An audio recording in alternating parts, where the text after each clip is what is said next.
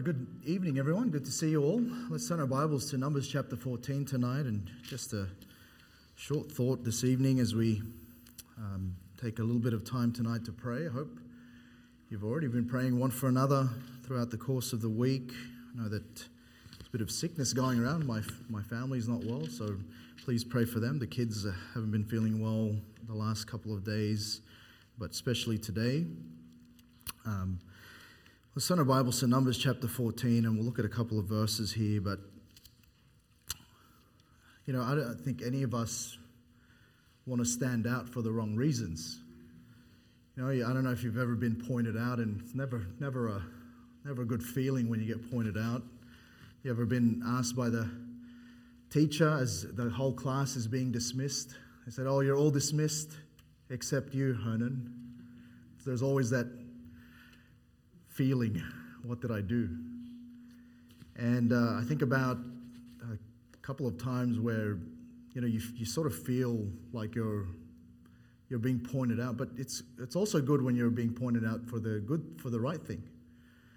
And um, you know, I was just thinking um, a couple of years ago was my my first trip as the new pastor at um, at Southland, and we were at a big conference in Singapore and, you know, um, a couple of pastors who were there that are fairly well known. One of them was um, Pastor Chappell, and I've never traveled with Pastor Chappell before. It was my first meeting. And he had invited all of the pastors at the, this conference out for dinner. So I thought, oh, look, I'll ask some other pastors, what, what are you going to wear? Right? So I asked them, what are you going to wear tonight? It's Singapore, it's, it's, a, it's a warm climate. And so they, they told me, and I went up to my hotel room, got changed, and I went down and I noticed that everyone else was wearing something and I was wearing something totally different.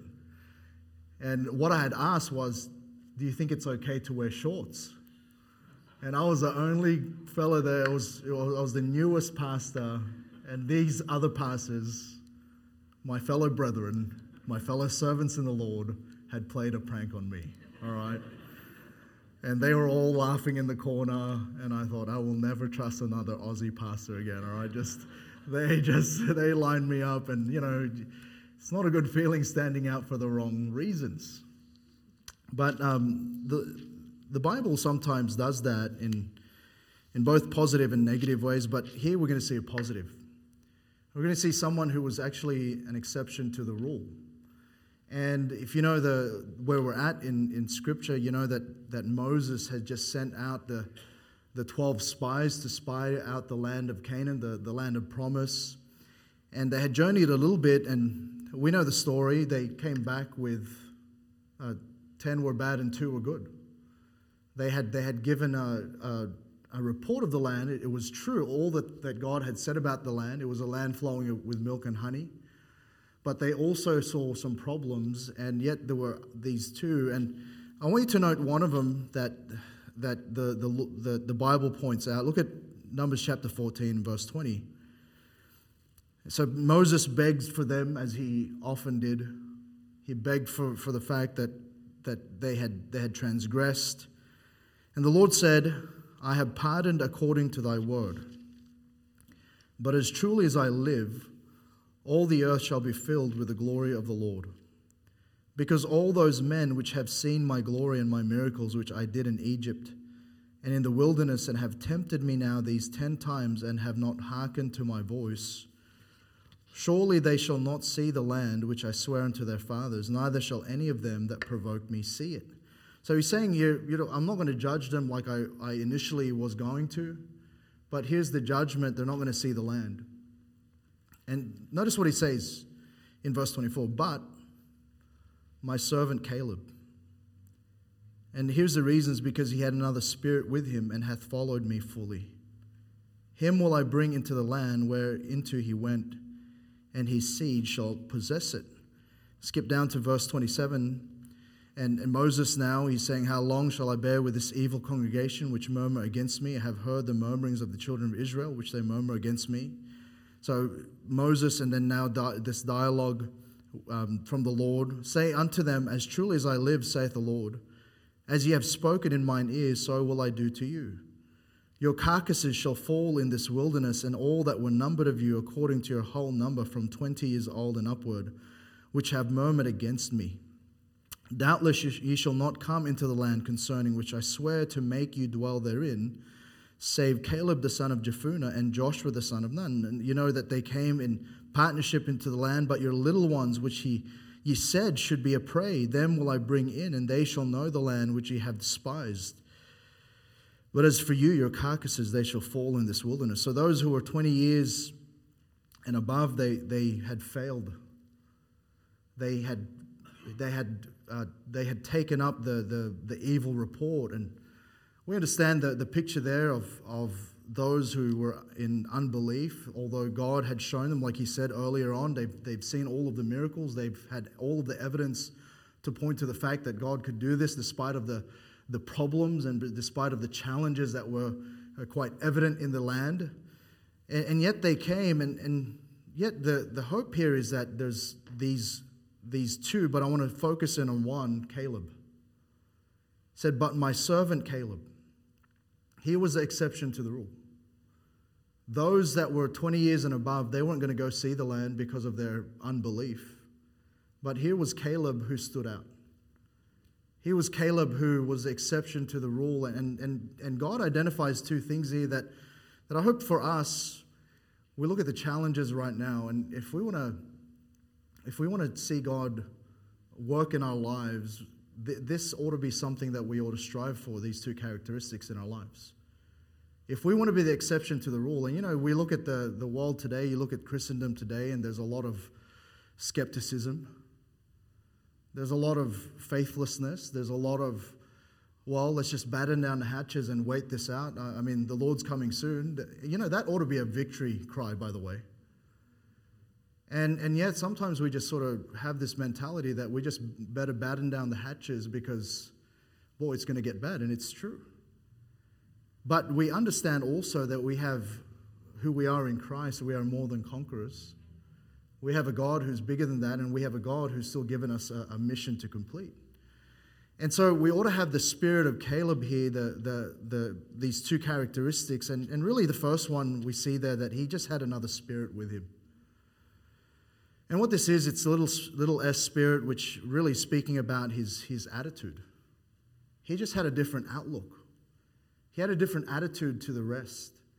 You know, if we're not careful, we can just sort of go with the flow we could look at everyone around and, and Christendom in general, and we could look at other Christians and we could sort of go, well, we just better be just like everyone else. Well, that's how they're taking it. Well, we better just do it that way as well. But what was different about Caleb was this he had another spirit. You know, he had a different attitude to things. And we note that. Look at, look at chapter 13. Look at the account here in, in uh, upon the spies' return in verse 26. And they went and came to Moses and to Aaron, to all the congregation of the children of Israel, unto the wilderness of Paran to Kadesh, and brought back word unto them and unto all the congregation, and showed them the fruit of the land. So they showed the, the, the vast array of, of what they were told. They told him and said, We came unto the land whither thou sentest us, and surely. So that word surely, it means that they're agreeing to what had been prescribed for them. Surely it floweth with milk and honey, and this is the fruit of it. So you imagine the, the great clusters of grape and so forth, the, the enormity of the, the fruit from that land. In verse 28, nevertheless, the people be strong. So they start to see the reasons why this won't be successful that dwell in the land, and the cities are walled and, and very great. And moreover, we saw the children of Anak there. And the Amalekites dwell in the land of the south, and the Hittites and the Jebusites and the Amorites dwell in the mountains, and the Canaanites dwell by the sea and by the coast of Jordan. And notice Caleb. And Caleb stilled the people before Moses and said, Let us go up at once and possess it, for we are well able to overcome it. But the men that went up with him said, We are not able to go up against the people, for they are stronger than we.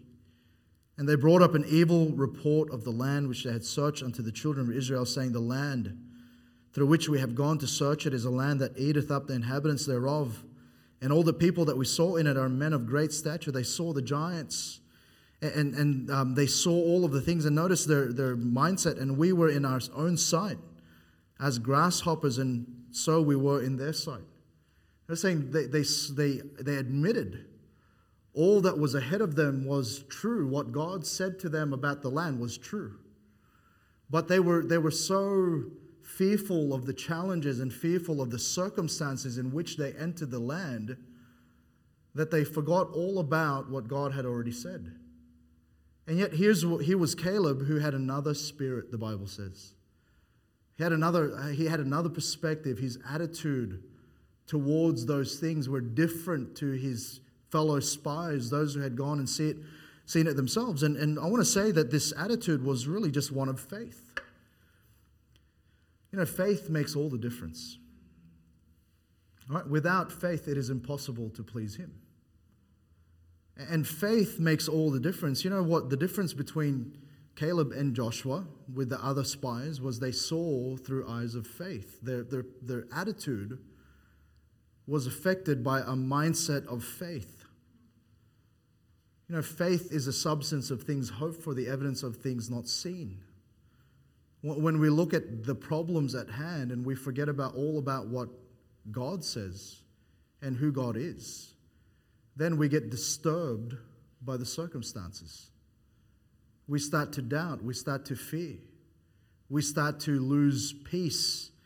And yet, his attitude was one of faith. You know, already, I want to tell you that if you approach life with a spirit of faith, you're already going to be the exception to the rule. You're already going to be a little bit different. You know, I think sometimes we, we can sort of we can sort of be in, our, in, a, in, a, in a church like ours and where we're hearing the word of God preached all the time and um, you know we, we have we have elements of faith but sometimes we that can become sort of normal but I want to tell you that all all around us there are the general sense in Christianity today is one of faithlessness. There's no, no more push. No more let's go forward. No more let's just keep trusting God for the victories. And will, would be an exception if we would just have that spirit. You know, it was also one of, of courage. You know, it took courage for Caleb to still the people, and it took courage for him to declare the things that he declared, and it really, it was one of calm. You know, we sung tonight already about peace. And I can't help but think about the disciples who were in the middle of the, the storm, and yet there Jesus was calmly at the, at the bottom of the boat. They wake him, and then he says, Peace, be still. And I think about the, the fact that you know, too often as, as Christians, when we're challenged, there's a lack of calm, lack of peace, when the peace giver is the one who is in our hearts. And you know, this spirit, another spirit in, in Caleb was speaking of really primarily of faith, but faith produces courage and faith produces calm. When we don't approach life with faith, rather we're looking by sight then sight helps us be discouraged, afraid, and fearful. And we've got to, we've got to have another spirit like Caleb. But notice the second thing. It said, But my servant Caleb, because he had another spirit with him, and hath followed me fully. You know, he had wholly followed the Lord. And, you know, he was fully following. He was one who was you know, just, just determined and focused in on what the task that was subscribed to him, he, he was focused on, he was fully following the Lord. You know, many times we can get distracted with many different things in life. When really the call for us, all of us, is to keep our eyes on Christ. You know, if you keep your eyes on Him, you won't, you won't miss out on following Him. You know, when if you just focus on this one task of ensuring that Christ is, is our priority and we look to Him for guidance, we look to Him for instruction, and we're just focused in on obeying what we're supposed to, to follow in, in His command, you know, we won't miss out on the will of God. You know, we won't miss out on, on what steps to take. And what we see here is Caleb was an exception because really he was one who fully followed the Lord. He was wholly committed. And really, why he was like that was because rather than seeing the challenges, he saw the promises. You know, when was the last time we just focused in on the promises of God? You know, tonight, I hope when we pray, we pray with the promises of God in mind. He saw the promise of the fact that this was the promised land. Something promised by God means it, it's going to be done. And so, you know, there's many things in the Bible that he's promised us as his children that I'm afraid in the moment, because of our panic, we forget. And we get distracted, and suddenly we're not following God, we're following our fear. We're following our feelings. We're following our insecurities. And suddenly we're off track. Suddenly we're seeing it not the way God wants us to see it, we're seeing it the way we want to see it. And so we're seeing the promise that not only that, he was seeing the possibility. He was wholly committed because he knew who God is. He knew that whilst they may have seemed to be grasshoppers in the sight of all of these giants, he knew who his God was. He knew that God was much bigger than the problem at hand. He knew that all of that was really insignificant in the grand scheme of who God is. And here's the other thing we forget about is, is just who God is. You know, too often we're focused in on the on the circumstance. When God's not really focused on the circumstance, He's focused on our heart. And, and we understand that, that who God is, but he saw the possibility because he was seeing the Lord. And you know what? In our day where sometimes methodology will um, over really overexert influence over just theology, we can become distracted with the how to's rather than who. We can get distracted with, well, we should change this and that and do this instead with the instead of going, well, who is God? And what does he say? And how can I see him more? How can I learn more about him? And then the calm and the peace and the courage comes. But he was fully. He, the Bible says again that he hath followed me fully. And you know, we can't do that if we don't know who he is. And so tonight, really, just an encouragement to you. You know, we live in a time where we need more Christians to sort of stand out. We need to be people of faith. We need to be people who are fully following Him. And I want to encourage you to be that way as we pray tonight. You know, I'm, I'm sure there's some big things that we want to pray for. But maybe you're afraid because, well, it's not really the time. Look at the, look at the time we're living in hey, we can still pray big things because we still have a big God. And we still have a God who's given us the promises. And so, church, let's pray in faith.